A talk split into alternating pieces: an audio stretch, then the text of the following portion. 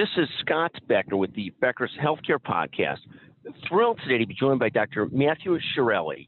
Dr. Chiarelli is the he's the Eastern Region Chairman of Surgery for the Rochester Regional Health System. He also serves as chair of the Geriatric Surgery Program. Today we're going to talk about the world of geriatric surgery through the pandemic and even before the pandemic, an area of intense interest in, in dealing with geriatric patients and surgery hip, knee replacements, all kinds of things. Dr. Chiarelli, take a moment and introduce yourself if you don't mind. Wonderful. Thanks for having me on the show, Scott. Uh, my name is Matt Chiarelli. I'm a general surgeon by training, and uh, over the course of my career, have gotten into a few different um, surgical administrative jobs. Uh, one of which is uh, leading our geriatric surgical program in our health system, and uh, that's what brought us together today to, to talk about uh, the impact of the work that we're doing in geriatric surgery on our community. And, Dr. Schreck, talk for a moment about geriatric surgery and some of the big issues that you're following. I mean, clearly this past year with COVID, geriatric surgery very challenging, and, and I assume a lot of people put off surgeries and then scared to figure out how to rehab with COVID. What are some of the big issues you're following through COVID and, and issues that you're following? Sure. The um, uh, the population that we talk about when we talk about geriatric surgery is a population that we've been measuring over the course of years, not just during the pandemic, but measuring outcomes and, and specific frailties in this population for years. And we've known that this population is very susceptible to uh, stress and to um, having a difficult time with uh, large stress in their life, especially around surgical care. And so, pre pandemic, we had been working in coordination with uh, one of the governing bodies of surgery, the American College of Surgeons, to establish a program that looked at the geriatric patient differently. They're not just an old adult, they have specific needs. And so we started off in this population by measuring their risks and then starting to program specifically for the risks that each patient has. We came into the pandemic year and the whole world became acutely aware of the frailties and, and the risks of these patients as uh, it was on the news on a daily basis that uh, our older population, our geriatric population, was um, so susceptible to the stress of, of the pandemic in addition to their underlying uh, frailties and they were unfortunately being uh, you know severely affected by uh, infection uh, related to the pandemic. In the surgical world, we saw this play out in, in, multiple different ways. One, as you talked about, was avoidance of care, and uh, we've been trying to put the message out uh, about how our healthcare systems are, um, are have made changes to make care safe, don't delay your care, keep coming in because we know that um, in a, a younger uh, patient, uh, if you avoid care for uh, months or years, you can usually handle the extra stress. But in an older patient, uh, adding more stress and more frailty to that patient uh, leads to worse outcomes overall. And so we've been trying to keep uh, confidence in the community to to access care and show off our our program that's specific to measuring their vulnerabilities and planning uh, individualized healthcare plans for their surgical care. And, and Dr. Schroll, let me ask you a, a, baseline question. Is geriatrics an age or is it a condition? How do you sort of view what's a geriatric patient? It's an excellent question. It's one that we actually ask ourselves all the time. Uh, when you're setting up big programs for large populations, you have to have some sort of inclusion criteria and cutoffs. And so what we decided to do was use an age cutoff. And every single one of us will, will stand up and say, we know that the absolute age of the patient is not the most important thing. But when we're trying to set set up a program and set uh, uh, programming that's designed for large populations, we have to start somewhere. And so we used an age cutoff, but really what it is, it's a physiologic state. That's why it's important to measure individual uh, performance uh, of each patient, individual uh, frailties, and to understand what the individual patient needs. An 80 year old um, can come in and be higher performing than some of the 60 year olds that we see coming into our health system. Uh, and it's important to know that it's just not their absolute age, um, but it's really how are they doing? How have they accommodated over the course of their life? And what do we need to look out for for the specific patient?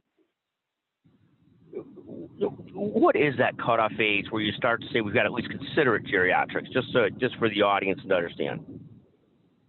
Well, following the American College of Surgeons guidelines, we've set up a cutoff age of 75 or above.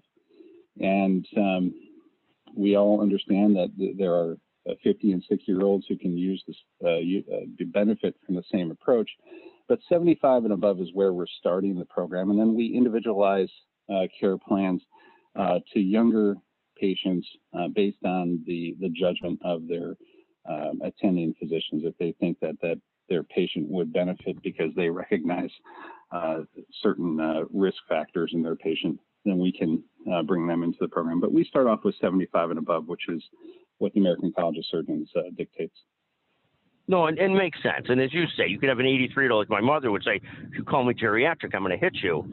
But, you know, but somebody else who's 83 could be very much needing geriatric care, conditioning, and so forth. What are some of the lessons that are learned in handling geriatric surgery? What are sort of a few take home points supposed to be thinking about in a geriatric surgical program?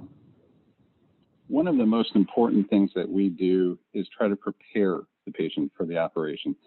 It's not just about making sure that you show up on time and that you get the right lab tests drawn beforehand or the right x-rays done beforehand, but it's also about planning for your um, operation, but then also planning for your recovery.